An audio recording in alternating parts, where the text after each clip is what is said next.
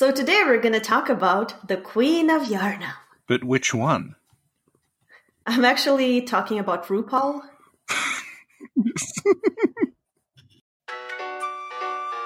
Hi, Richie. Hi, Sin. Hi, everyone. Today is a very special podcast with a very special guest. Who is it? Hi, everybody. Oh, whoops. That's all right. Delete my audio. No, no, it's... it's just... They're all like this, it's fine. Hi, Michaela. Hi. um, Michaela, introduce yourself and tell us a little about yourself. Hi, I'm Michaela. I am a Bloodborne enthusiast. I also really like Souls. I have a YouTube channel where I talk about the lore of Souls, Bloodborne, as well as various different game reviews and other game-related content. And on top of that, I do nonsense posting on Twitter, and um, occasionally I also cosplay. Yay! And you have very wonderful Maria cosplay. Hey, thank you. It's still my favorite thing, but I'd like to make some new things this year as well. What do you have in mind? So I'm thinking Jury from Utena the Musical, because that has been my obsession for well over twenty years, and hopefully also um, Edelgard von Trasfeld from Fire Emblem Three Houses. I do not know that one, but I love Utena. you, you will see all my nonsense posts about Edelgard, so you will see her plenty, and I'm so sorry. And where can people find you in terms of YouTube and uh, Twitter and all that stuff? So the YouTube one is pretty easy, except for the spelling of my name. It's youtube.com slash my first name, which is M I C H E L A. Mm-hmm. And then Twitter. Twitter is a little more, and that's the other one that I'll uh, that I'll post. It's a little more complicated. It's um, twitter.com slash my first name, M I C H E L A, D like David, and the word London. And what we're doing here is actually a multi-part series. Woohoo! We're going to be talking about the Queens of Bloodborne. Yes, Queen! Yay! And the first Queen we'll talk about is Queen Yharnam.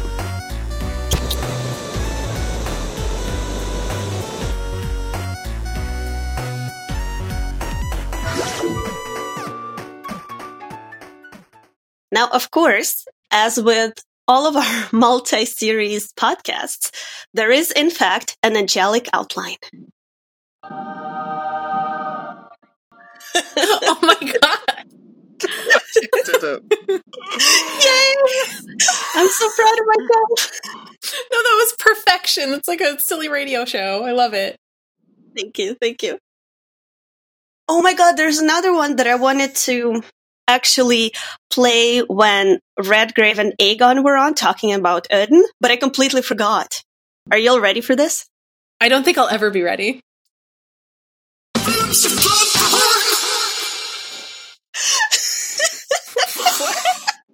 Oh. I I am getting so many flashbacks right now to when I used to work in the community radio station here. Yeah, so Holdsworth Hands did that, and like I didn't even ask him. She just sent it to me one day, and he was like, "Look at what I did," and I'm like, "Oh my god, it's beautiful." That's amazing. Like, please tell me you just read like Orson Welles, like as Orson Welles, just books. I didn't communicate that correctly. I know books. I don't read them, but I know of them. You look at them, and then you're just like, "What this? How to talk to fair maidens?" You're listening to ninety-nine point nine Ballarat's own Voice F M. Yeah. Thank you, thank you. So, as per the angelic outline, we're going to talk about Queen Yharnam and basically about her life in general. So, let me ask you guys, who is Queen Yharnam? She is an ancient Pthumerian woman who was named Queen. And it seems that in the lore of Bloodborne that the queens in the Pthumerian society were chosen for their ability to bear a special child from the Great Ones.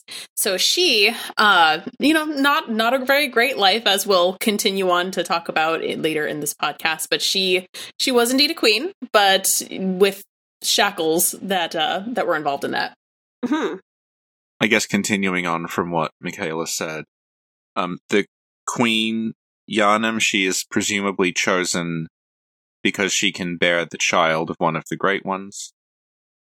And um, when we encounter her initially, she... Well, mm, there's two ways we can encounter her. You can encounter her in the city of Pthumeru Ihyll, where she is with child, and then later on you see these kind of spectral images of her in the present, in which her child has been stolen. And that is kind of the um, catalyst of the plot post-ROM, is finding Queen Yharnam's child.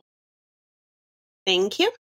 Now, the second question is, where was she born?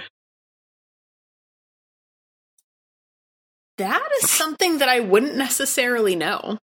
I would only say Pthumeru, but that seems like the obvious answer. But maybe that's not even true. We'd have to look up her birth I, chart. I am looking at the other questions here as soon as Sin said, where is she born? And I'm like, oh!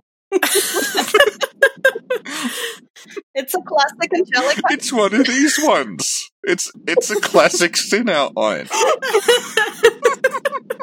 Thank you.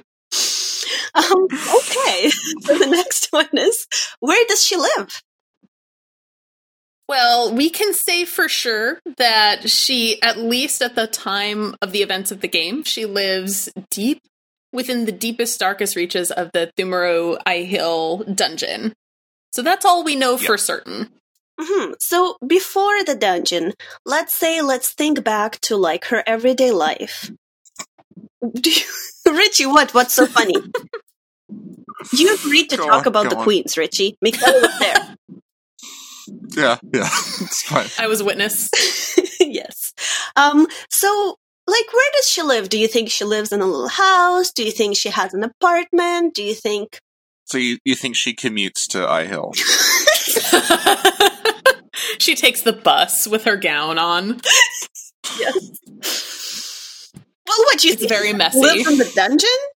We don't see anything that's not the dungeon. I don't know. Like, re- oh, oh, no, okay, oh you God. see Pthumerians sleeping in the dungeon, so they presumably do just like live there. Okay, but that Richie clearly didn't look at the outline before this moment, because if you see, it's yeah. divided. When did you send me the outline? It's about fifteen minutes no, ago. I sent it to you last week. As usual, you ignored it because you ignore everything I sent you. You're like, it's probably Brutus again. Oh, Richie. No. The fear of a Brutus is real. Twice summoned. Go on. You know what happened? Oh, oh my God. Brutus.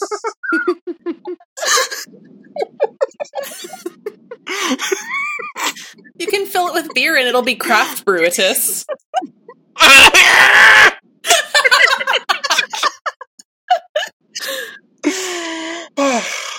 Oh.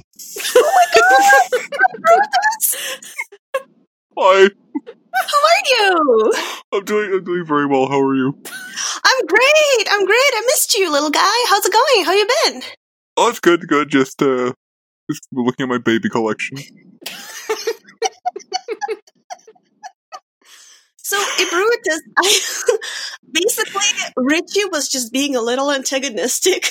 Oh. I'm just rolling all my dozens of eyes. There's so many eyes in this podcast. Michaela, do you have any questions for Brutus? Do you commute to Thermo I H O? I, I use a form of astral projection. Oh. It's instantaneous. I feel like you're lying and you're just you just take the bus. It's true, it's true, because a Brutus is not a little slug who cannot lie, so technically. Scheming a Brutus. Every time you talk about these characters, it's like all my past sins are coming back to, like, drag me oh down. Because like, now it's the little slug who can't lie. We can't introduce the little slug until the Willem lore is released, otherwise it doesn't make sense. It's not... Where's the Brutus? I'm still here. Oh my god. I've got a couple of minutes. Well, I just wanted to say, like, thank you so much for coming by. Everybody loves you. That's alright, that's alright. Aww. That's very heartwarming. Oh, you bring joy, you know? There's a mug with your face on it. Yeah. That stares at Richie. was, was I consulted for likeness rights? Um, well, that's all the time we have for today. right off, right Perhaps off he signed a paper with one of his many tentacles. All right, say say hi to um to Buff Brutus and Bell Brutus from us. Oh, I will. Thank you. Okay. Okay. Bye-bye. Bye. I think I just got frenzied.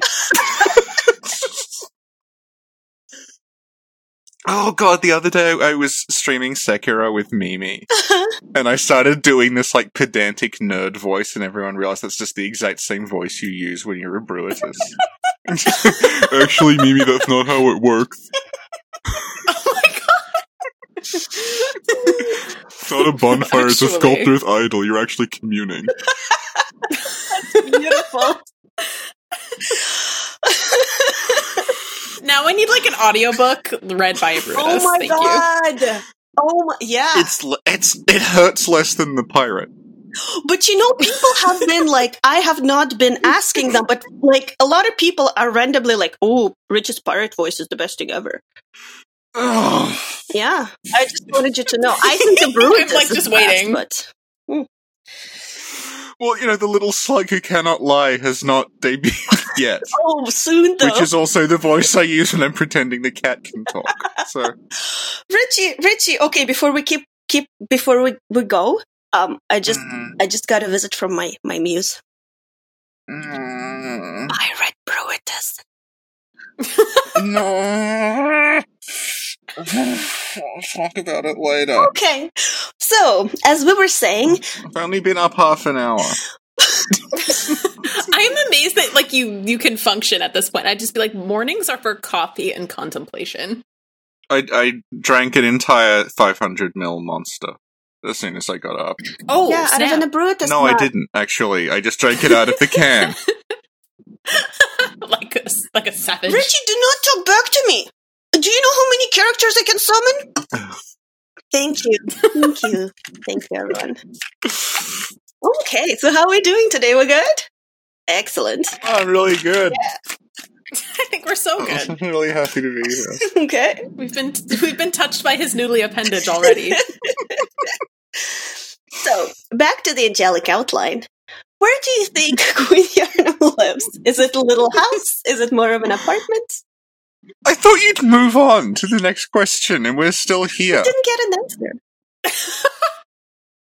I guess if we're talking lore-wise, this uh, this is never something that's stated, but we can speculate that, I mean, in my opinion, I think that the Pthumerian society was just a series of, well, it's kind of like Yharnam, like really cool architecture, castles. I mean, that's what we see when we yeah, go down yeah. into the dungeons. So we can presume that maybe Queen Yharnam lived in one of those fancy castles. Hmm. Yeah. yeah. You'll, you'll see things like courtyards and fountains and gardens.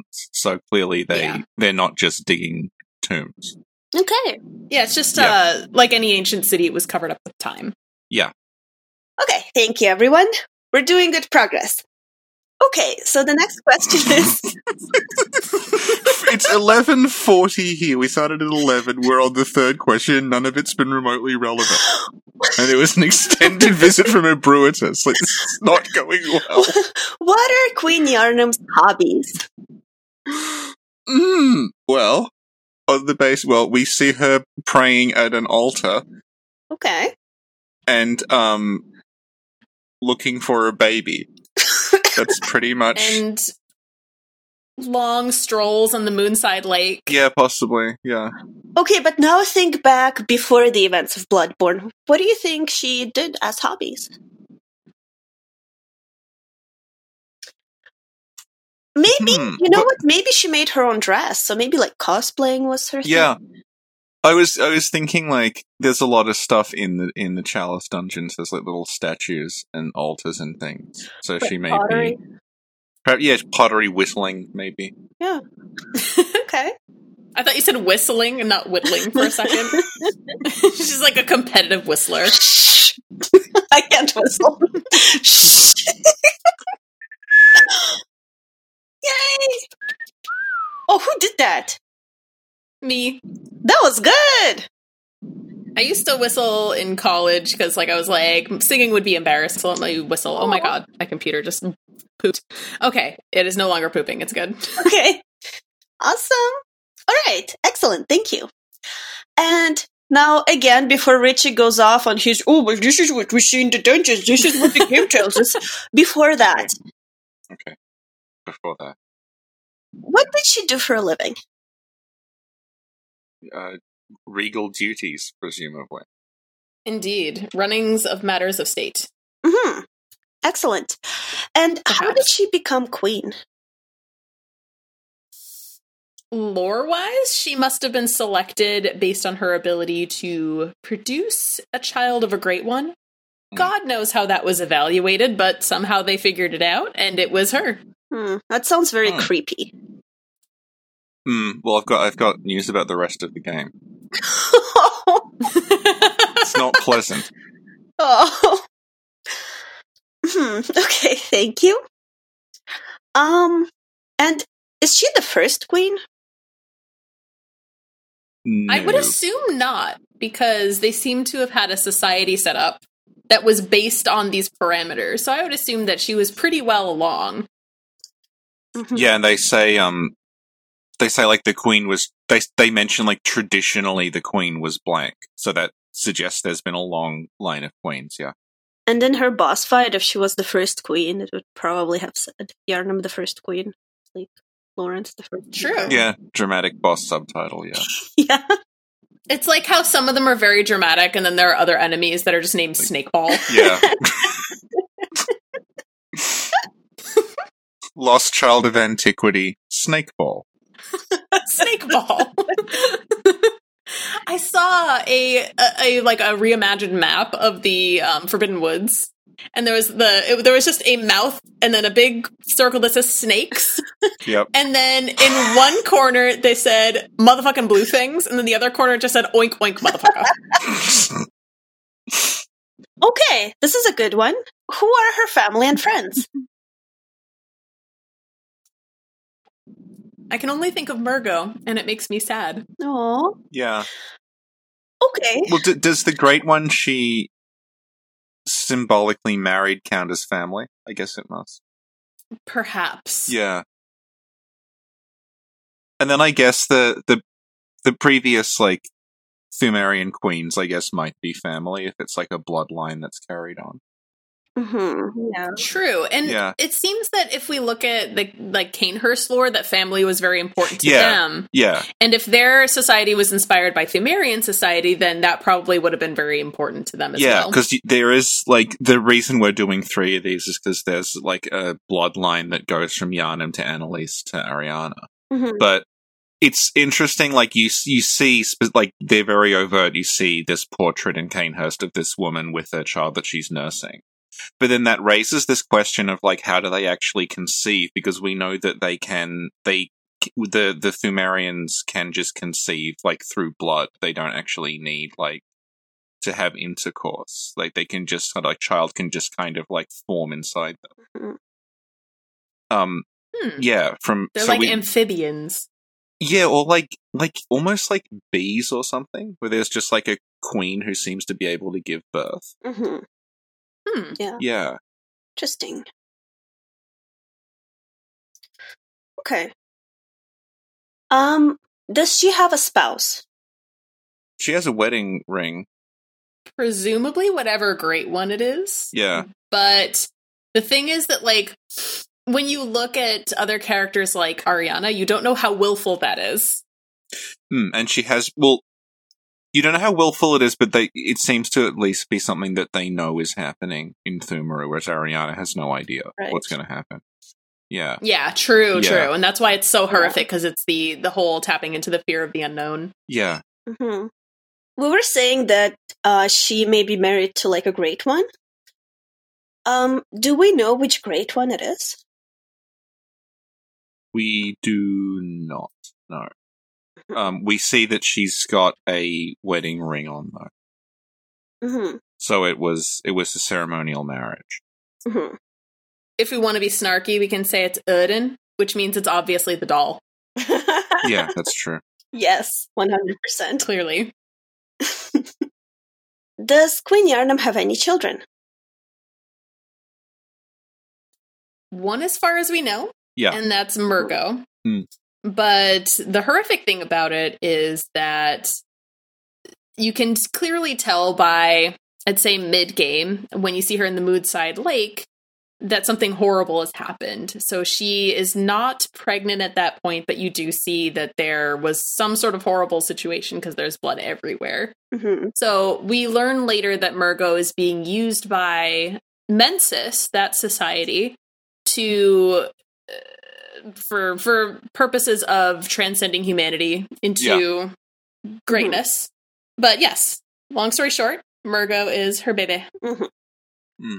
And does she have any descendants? Does Mergo count?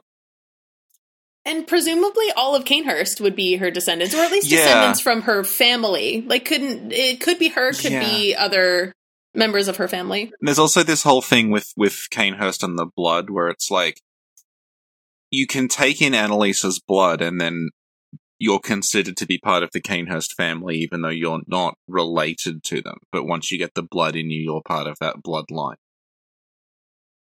It's like the nineties movies where you, like, slash your hand and you're like, we're blood brothers yes.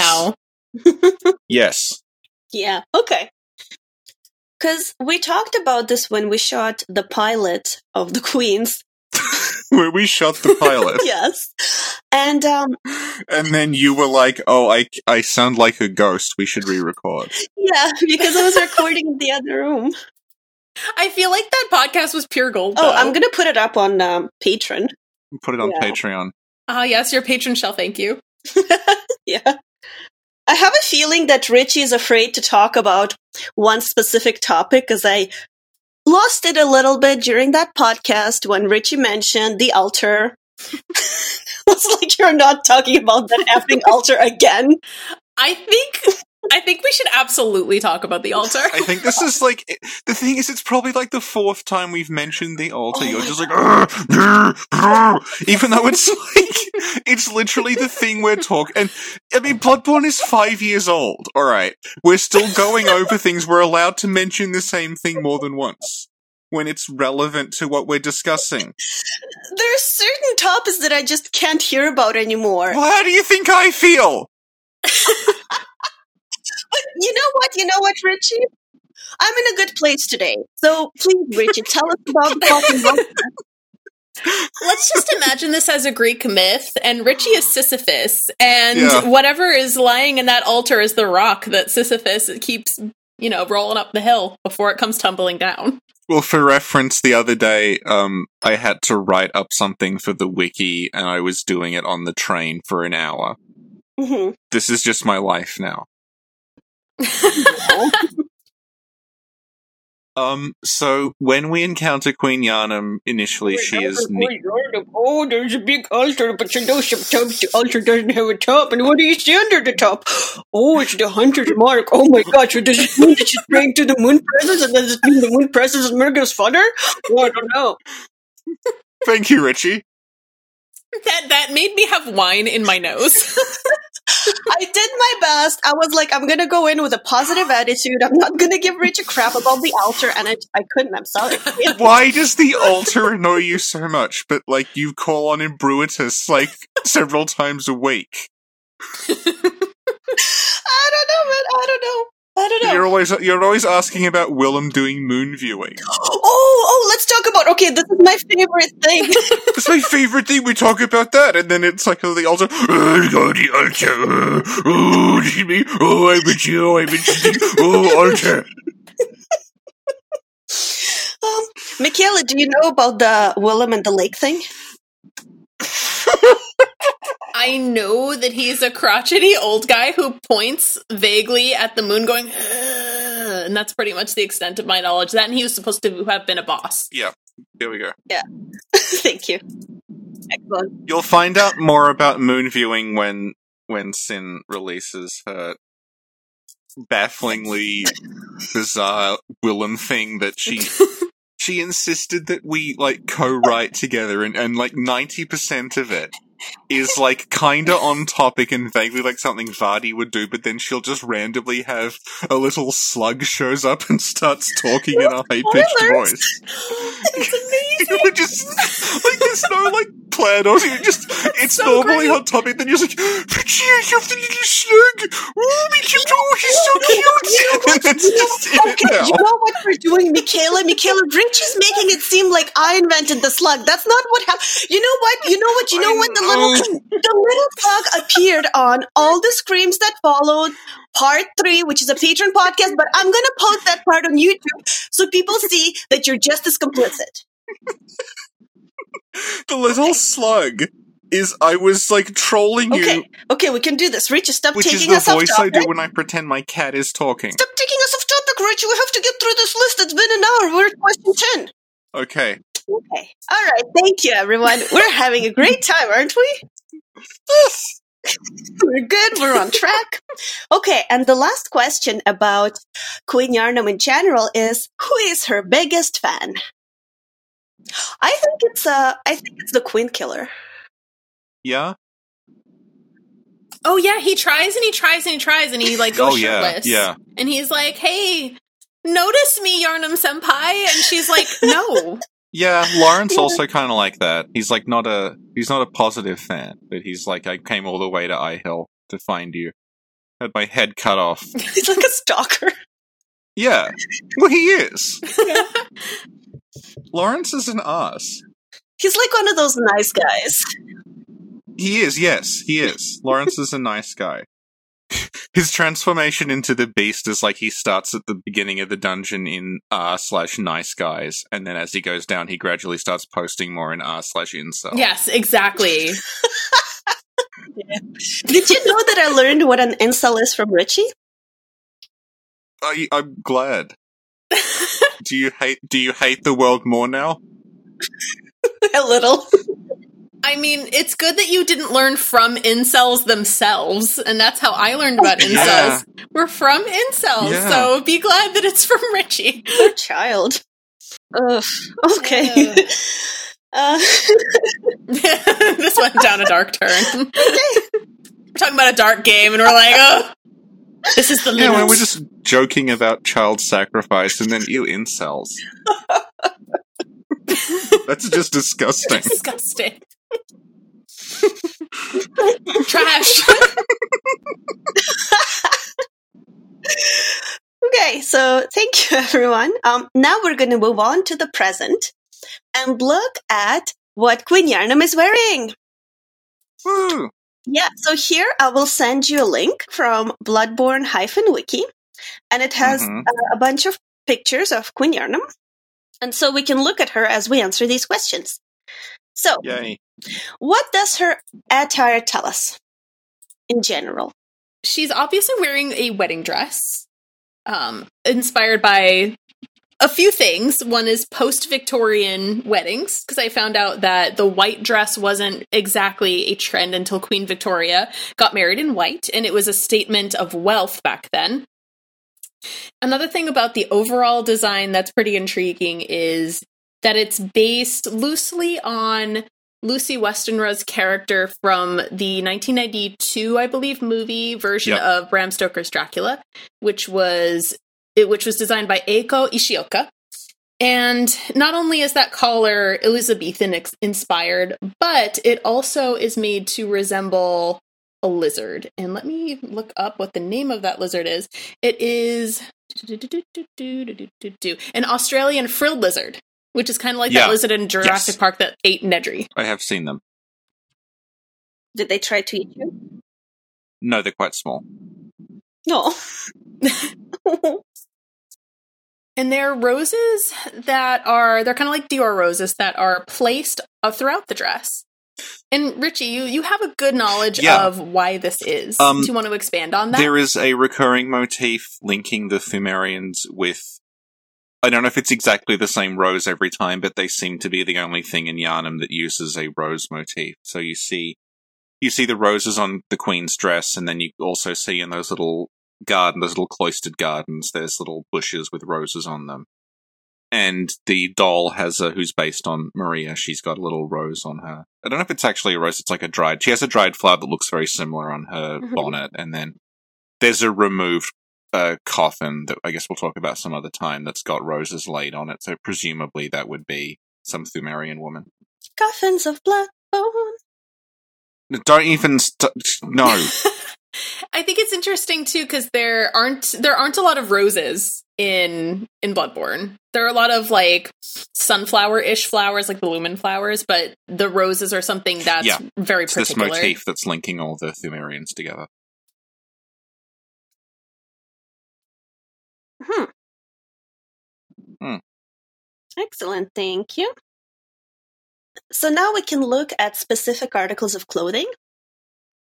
So her dress, um, Michaela talked to us a bit about that. You talked about the roses. Mm-hmm. Is there anything else that we can say about the dress? Was there anything about the shoes? Well, later, yeah. Later. This isn't Shoes of Bloodborne. Shoes of Bloodborne.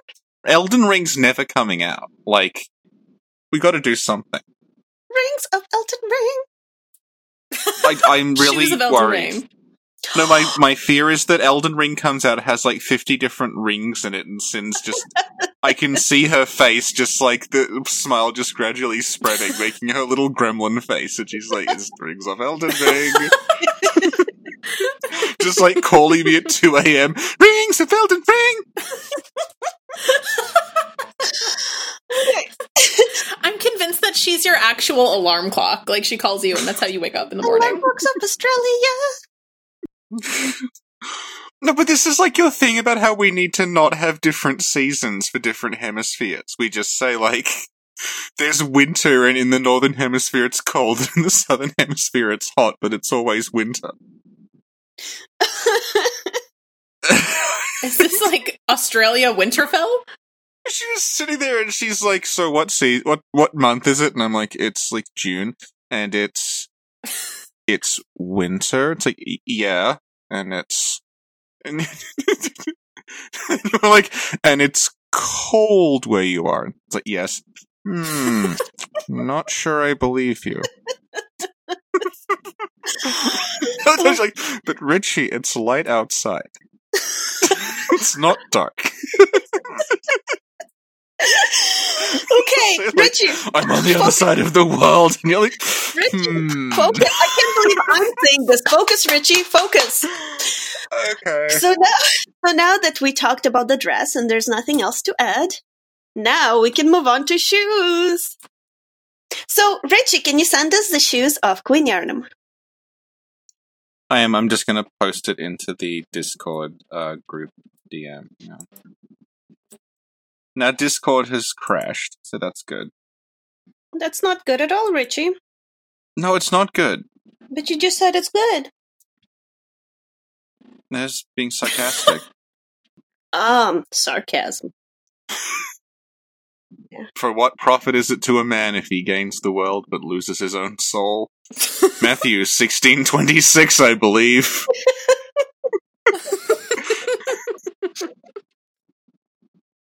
It'd probably be quicker to just play up to Yharnam and Bloodborne than wait for this thing to open. Oh. Okay, let me Google Yharnam shoes. It's really oh, irritating because okay, I have, I have, I have, I have them on my... Yo, oh, I found it. Good. Okay. Um, I will post okay. it. Yeah, oh, I okay. found it. Yep. You got it? All right, so let's do this again. So now we're going to talk about uh, specific articles of clothing. Mm-hmm. But since Michaela and Richie covered the dress, we're going to mm-hmm. move on to shoes. Yay. Yay! So what do her shoes tell us? Um, they have a slight heel. I'm looking at the um the actual like extracted three D model right now. They actually, no, they have a pretty significant heel.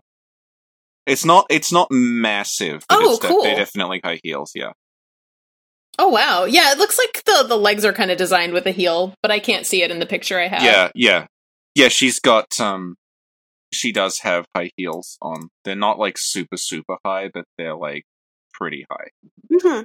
And she has, like, a decoration on front. Yeah, she has a little gemstone in the toe. Mm-hmm. That's very cute.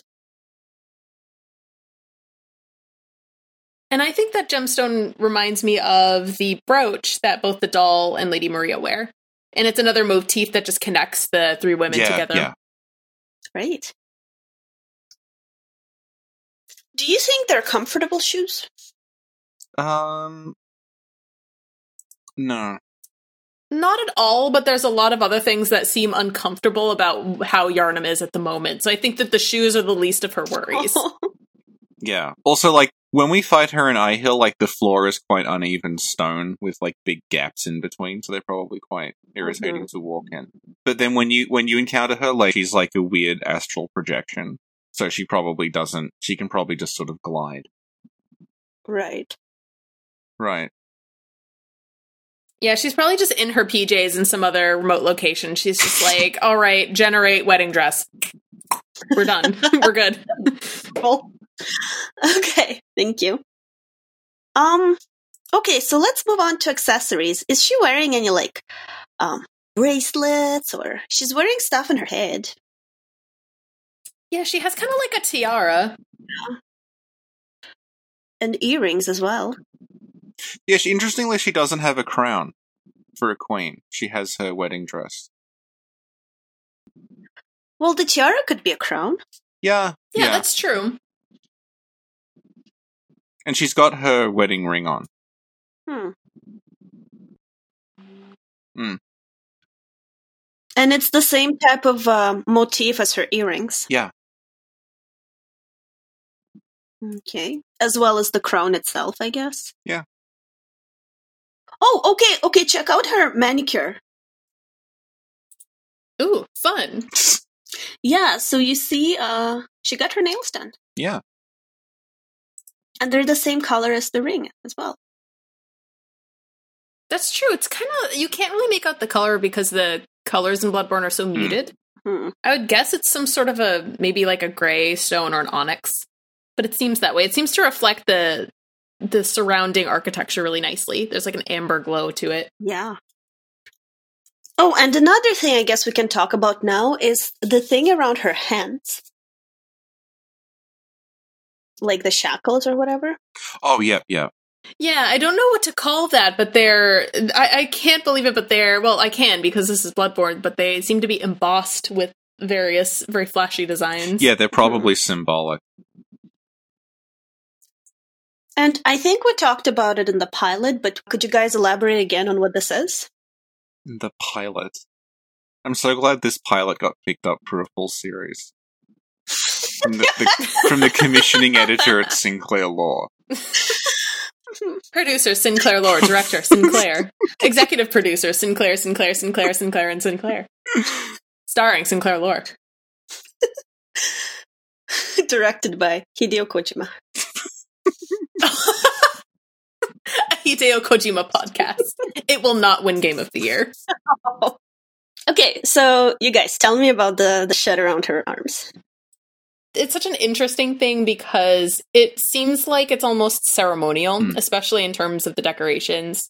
Uh, a, a long, long time ago, a little bit of a tangent, but I went to the Met Museum in New York and I got to, I spent, I had three hours there and I spent the entire time in their weapons and armor gallery. And it, they had stuff like this, like in all the things that were really, really ornate with, with incredible sculpture work and embossing. They were all ceremonial. They weren't really to see battle. They were just like, okay, a king had that, a queen had that, but it was really just for dress. So it's really, it's, uh, it's really no coincidence that this is really the same thing. So it's, it, it could be very well symbolic, as if to say she's, I mean, it's physical, obviously, but it's also symbolic, as if to say that she was really just shackled into this this lifestyle and this hor- horrific events that are happening to her, um, her baby being stolen and such. Yeah. So mm. it seems that she was probably, I mean, it's it's easy to presume that she was probably kept there in that sort of mausoleum-looking boss arena, or at least during the ceremony where she was either wedded or had the child, she was shackled down. But interestingly, during the fight, you could tell that she could easily break free from that anytime. Yeah. So I think that it was more more ceremonial and more cultural to have that shackle on the wrists. Yeah, because if she's the the most recent in a very long line of queens, then at this point they're probably just aware that what's going to happen. Mm-hmm. So they don't need to be restrained. Yeah.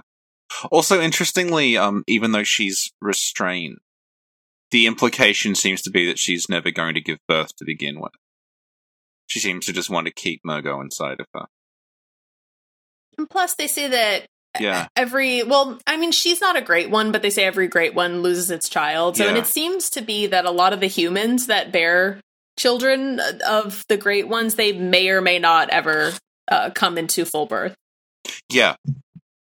And also, like, when, when you're fighting her, she sort of rubs her, her belly, and that makes Mergo do things, which suggests that, like, yes. That's kind of their relationship. Yeah. Mergo is like Mergo is has passed on, but his like physical remains are inside of her, and that's like binding his spirit to her or something like that. That's sad. Yeah, it's kind of evident in the fact that the isn't it the Yharnam Stone looks like yeah. a baby. Yeah. We're pretty sure the Yharnam Stone is like the remnants of Mergo, yeah. So the Yharnam Stone is something mm-hmm. that actually is representative of real life. We've mentioned this in some podcasts, but there's a thing called the lithopedian, or a stone baby. Yeah. And uh, it's basically when a fetus dies and sort of calcifies, I Calcifies, guess? yeah. yeah. And that's a real thing. Mm-hmm. Yeah. Yeah, it happens. Presumably it, it was, yeah, every great one loses its child, so the child was lost, like, in the womb and just stayed there. Mm-hmm. Yeah. And we know that, like, in as far as Bloodborne's concerned, like, blood turns into rock eventually. Mm-hmm. Yeah, so it sort of makes sense. Yeah. Yeah. Okay, thank you. It's so weird, we just talked about dead babies, and then next on the outline is makeup. Yay! Yay! Okay. I know, so, like, it's, it's hard to hard to make that subject fun. This, it's like those, like... channels that do, do do top ten lists of, like, really horrifying things, but they keep the, the same, like, countdown for every single one. So it's, like, talking about some hideous tragedy, and they're like, number five! uh, Arianna and the weird celestial child.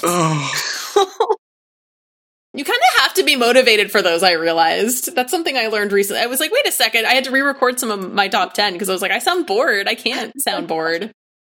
I just sound so jazzed. So hyped. We can be jazzed about calcified babies.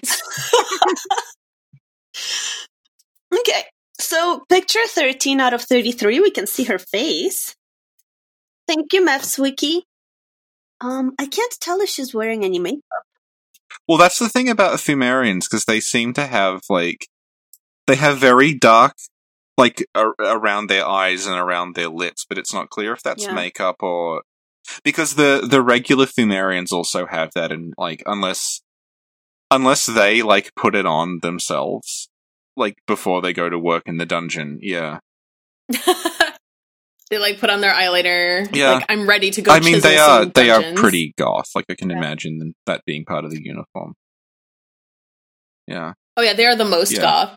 I, I think that either... One of two things. Either she doesn't have makeup, and that's just her skin tone, because the Pthumerians seem almost gray. Mm. Or they could have put white makeup on her, possibly. Yeah. But then all Pthumerians have white makeup on, because they're pretty pale. True. I think that they're like they're grayish, whereas Yharnam is like a, more of a stark white. Mm-hmm. So perhaps maybe for like the wedding or the ceremony, they could have yeah. just made her like very. It, well, I mean, she's also uh, inspired by Elizabeth, like the, yeah, the Queen Elizabeth. The white so lead, perhaps yeah. they could have could have decked her out mm-hmm. in yeah. bright white goth yeah. makeup. Interesting. Yeah, that's a good point.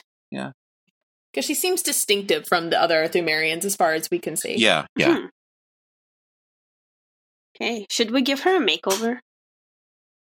Yes. Yeah, well, always. We've got the three D models, so anything's possible. Excellent. Give her like a good old cut crease. Yharnam's Drag Race. We were seriously talking about doing that. Start your engines. We were like, how do we keep this content going? And one of the ideas was like, we do a Fashion Souls episode. Yeah, we'd do a Fashion Souls episode. We would actually just, like, summon people and rate what they were wearing and make them, like, walk down and turn around and walk back again. Yeah. It can be, like, Raven and Raja's. There are two contestants on Drag Race. Their, their series called Toot or Boot. Yeah. So we can rate the fashion and be like, we like it, be like, that's a two. Or if we don't like it, be like, mm, that's a boot. Oh, my God, yes. Uh... Henrik, Tudor boot. I give it a two. uh, okay, thank you. Now let's look at her hair. Okay. Are you giving me attitude? No, I'm. I'm scrolling up this um extremely exhaustive gallery looking for her hair. There it is. Okay, it looks like she has like a very intricate haircut, which means she went to a hairdresser. That's true. Oh, she looks like she has, I, th- it, I forget what it's called, but it's some sort of French updo, yeah. almost. Yeah. Oh, no, they're roses. I'm seeing it in a little more detail. So, yeah, she definitely has, it's something that's up, but they have uh, roses that's either made of hair or white fabric or something like that. Yeah. It reminds me a little bit vaguely of how the doll might have her hair up. Um, but, of course, the doll has, the has the wispy yeah. bangs over her face, whereas Yharnam doesn't. She has the veil instead. So... that means that somewhere in the dungeons there's a hair salon. I was going to say the other Pthumerians, they're either bald or it's really scraggly. So presumably Yharnam's the only one who goes there. But also she... spoiler alert, she is the hairdresser. Well, she's the, she's the queen, so she can probably pay them enough to like keep them in business. Just hmm. just with her as the only customer, yeah. True. Thank you. Okay, the next one is feet. What, shoes and feet are, s- are separate things. Yes. Yeah. It's, unless, is she ever barefoot? I'm surprised she isn't, considering who made it. um. Okay. So thank you. Um. Okay. So we kind of talked about this, uh, but generally speaking, when we encounter her in Bloodborne. Where else do you encounter her? You encounter sure, her, you encounter like, her in the street. In a casual setting. You encounter her in Compton with a switchblade. You run. When we encounter her in a professional setting, giving a seminar. When you encounter her in the small parking space and you go, you can't park over there. And she's like, kid, I got smart park. It's like, bitch, I'm the queen. I can park wherever. I know. Would she need to park if she can astral project? Oh. I mean, that's just a form of spiritual parking, though, yeah. isn't it? She parks her projections. She has, like, it's like the Utena movie where she turns into a car and she freaking just parks. The only thing I know about Utena, right, as I know that it's really gay and someone turns into a car. Those are the only two things I know about it. And I have it on D V D and I haven't watched it and I'm like, I don't know if the person turning into the car is going to live up to my imagination. But I imagine no, it will. It will live up to it and more. Thank you. But I, I, I implore you, please don't watch the movie before you watch the series okay. or else that's all you're going to know okay. about it. I'll watch the series. I'll watch the series. Yeah. Yeah, watch the series first yeah. and then the movie, because if you just watch the movie, you're like, what the fuck did I just watch? Yeah. You're just like, this was very gay and someone turned into a car. All right, I'm I'm sold. It was the it was the first D V D I ever bought, yeah. and it was before I owned a D V D player. Yeah. yeah. My my family just got a computer that had a D V D player, and I was like, oh, I'm going to buy the Utena movie D V D. It just came out, so I was like, I was so excited. Yeah. I think I still own it, and now I have like a special edition one, and now I need the Blu-ray because I need the trifecta of, of weirdness that is the Utena yes. movie. Excellent. Okay, so, um, Queen Yharnam. Mm-hmm. We encounter her in blood. Mm-hmm. What, what role does she play, and what happens to her? So she plays a subtly important role in the story. Um, pretty much after ROM, arguably the second half of the game is is finding her child. So I'll have to probably pull up what the note says, but when you defeat ROM and you go to Yharnam for the first time when you get consciousness back. Um, oh, I forget what it says, but it says... It uh, says, Ritual Secret Broken, Seek the Nightmare Newborn. Yes, yes. Yeah. Notes of Bloodborne. Notes of Bloodborne. Uh, rude motorcyclists in the back. You guys are all rude, and you're racing, and it's not allowed. But um, they're just excited about this podcast. They are. They're racing over here so that they can listen. There we go. But the you, and after that, throughout the rest of the game, roughly, ex- except for arguably the D L C. I'm not sure whether or not you hear it in the D L C or in Cain- places like Cainhurst where time seems to be frozen, but you hear the Mergo, her baby, crying. Yeah. So yeah.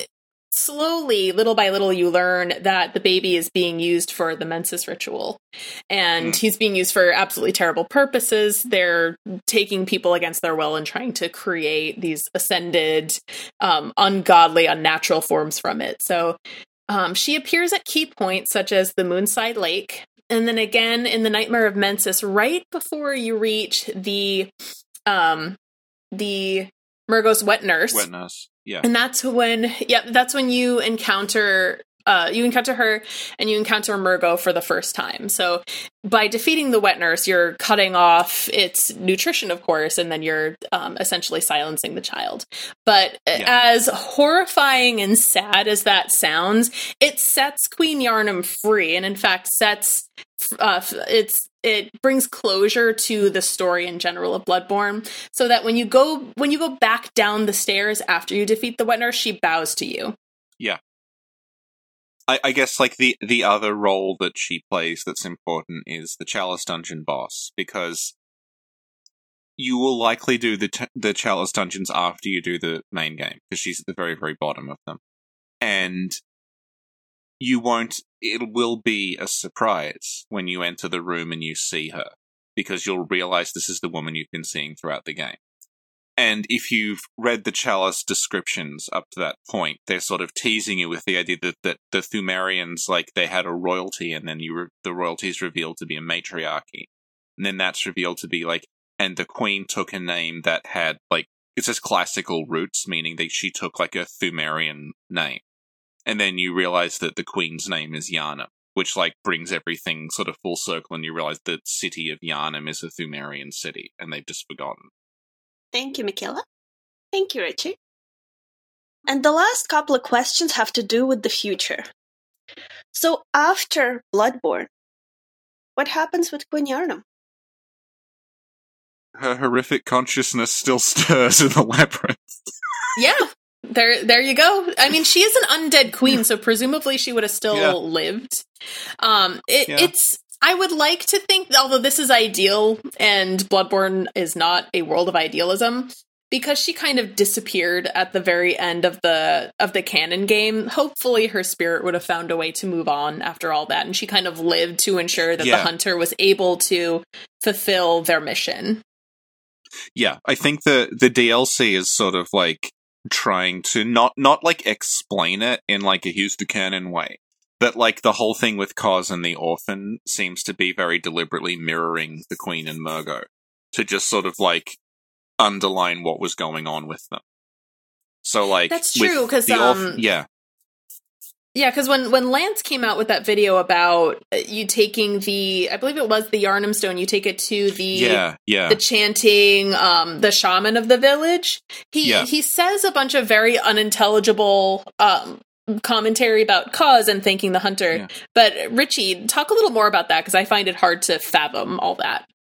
Yeah so I guess to begin with, we should clarify that the the D L C that we have used to be two different D L Cs, and kind of like what Dark Souls three had, and they sort of jammed them together to make one, which is why there's some slight like incongruities between like bits of it seem to be taking place in the waking world, and then other bits seem to be taking place in the nightmare. And um, initially, like this is not something that we've talked about on this, so I guess this is the first place you're going to hear about it.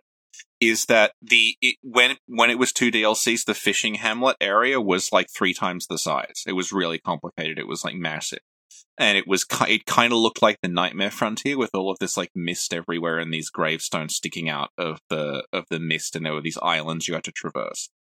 And so we a lot of the cut stuff is probably left from that, back when it was a more complicated um, construction. But basically, there is leftover code and voice for the Hamlet chanting priest that you meet, where if you present him with the Yharnam Stone, he will give a little speech about, like, um, you know, cause um, time is naught, but the sea is rumbling, and things like that. And then he will, he'll say, um, cause thanks you, visitor from beyond. And then we don't know what would happen. And, like, I, when Lance was, like, digging it up, like, I was talking to him and we were going back and forth, and I was like, oh, do you think, like, was it always the Yharnam Stone, or is, are they just testing and they're just shoving the Yharnam Stone's I D in there to make sure it's the, like, it will work with that item I D? And then he's like, no, no, the prompt very specifically, it's written, give Yharnam Stone. So the Yharnam Stone was, like, very specifically part of that quest, whatever it was. I suspect the, um, because what, what's happening with, with Mikolash and Mensis and everything is that they're using Mergo to beckon Kos. So presumably this was, like, the sort of nice, I guess, quote-unquote, variant of that, where if you brought Mergo to Kos, then that would maybe sort of, like, close the, the circle where, like, Kos would have a child again. Yeah. Something like that, yeah. Hmm, interesting, thank you. Yeah. And, like, because we were talking about the designs and everything, like, if you look at the design of Kos and the design of Yharnam, they're very, very similar looking, because, like, Kos is, she's like, the top half looks like a woman, um, but then she has the huge, like, the bottom half of her is like a squid or a whale or something, and it's split open, like, and it looks like she's wearing, like, a, a wedding dress, if you look at her from above. She's got this big, like, like trail going from the back of her. And Kos has the, like, she has tentacles that come down over her face, and it looks like Yharnam's veil. So I think she's very deliberately designed to look like, to look like Yharnam, yeah, or, or even just look like a woman in a wedding dress. Yeah. Okay, thank you. Yeah. And the last question is kind of the same. What do you think is going on in Queen Yharnam's life after the events of Bloodborne?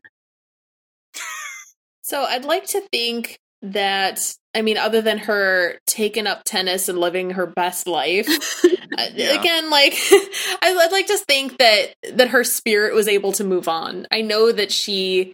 She is one of the, the two queens that are known as the Undead Queen, so I am assuming that she's still alive somewhere, but I would like yeah. to think that she was able to get closure from that and just move on to whatever the next life is. Yeah, that that works, like, in terms of the story, that, like, the whole thing starts with the Healing Church committing this horrible, like, atrocity that separates the mother from the child, and then it ends by sort of, like, bringing them back together again, and it all sort of closes and passes on. Mm-hmm. Yeah. Yeah. So, so Bloodborne is a happy game. Yeah. It's cathartic. It is. That's a great word for it. It's yeah. kind of like how yeah. I think Yoko Taro, when asked about whether Nier Automata was a happy game, he goes, "Oh, there's a happy ending of sorts." Yeah, like we we talked about like like the, the sort of intersection between, like, Gothic fiction and Lovecraftian fiction a little bit. But, like, Bloodborne ends up being, like, a very straightforward ghost story in the sort of yeah, Gothic sense. Because you you have this, like, this horrible crime was committed, which is the massacre at the Hamlet and the defiling of Kos. And then the, the like... The the that sort of lingers and it's never dealt with, and people keep trying to, like, pretend it didn't happen, and it keeps coming back and coming back to get the people who did it. And then the way that you resolve it is, instead of continuously trying to, like, push it further and further back, is that it, you you address it and you sort of try to undo it. So you end the you end the curse on Yharnam by, like, reuniting the mother and the child again. And they sort of both, like, and I, I guess it would have it would have been a lot more direct in the, like, older versions where it was just straight up Kos in the end, um, instead of, of the wet nurse. But, like, yeah, that, yeah, you you you resolve it all. All right. Well, I guess that's it. Do the outro, Richie. That was Yharnam, Pthumerian Queen. An in-depth discussion and part one of our limited three-part series, The Queens of Bloodborne. I guess we should thank we should thank Trin, um, who's the person who took all of those pictures of Yharnam we were using as reference. Yes, thank you yeah. so much, Trin. And, yeah, and Trin Trin can do that. Yeah, yeah. Trin is a rock she's, star in uh, Dungeon She's the true queen King. Of the chalices. Aw, nice. Yeah, yes, it's true. And she's able to do that because she can switch off the A I of the bosses. Oh wow, she's a genius. So thanks to her, yeah, yeah, she is. So thanks to her, we have all these like images of like Yharnam in poses you could normally see because she gets up when you walk in the room. Aww, awesome! Thank you, Trin. And the the shots of her doing attacks, that is just Trin running up to her with the monocular, and getting it in the face. That's like the brave souls who try to take good screen caps of Maria while just getting their ass whooped, and I just salute them forever because I'm like, oh, I don't know. Like, I, I wish yeah. I could, but I don't know if I have the yeah. the, the They're strength. The real heroes. uh, I know. Not all heroes wear capes. And thank you so much, Michaela, for coming by today. You're welcome. Thank you for having me again. It's always a blast. Oh. And we'll see you again next week. Yep. Woohoo! Yay! Yay. There's at least what? Like thirty-five queens in Bloodborne? Well, all, all women are queens. It'd be like the feet of Bloodborne all over it, the toenails of Bloodborne. Yes. you, you joke, but like I have, we have a lot. We have a lot of discussion of like claws and nails and things we could do. Follicles of Bloodborne! Alright, well, thank you so much, and uh, we'll see y'all later. Bye. Bye. Bye, thank you.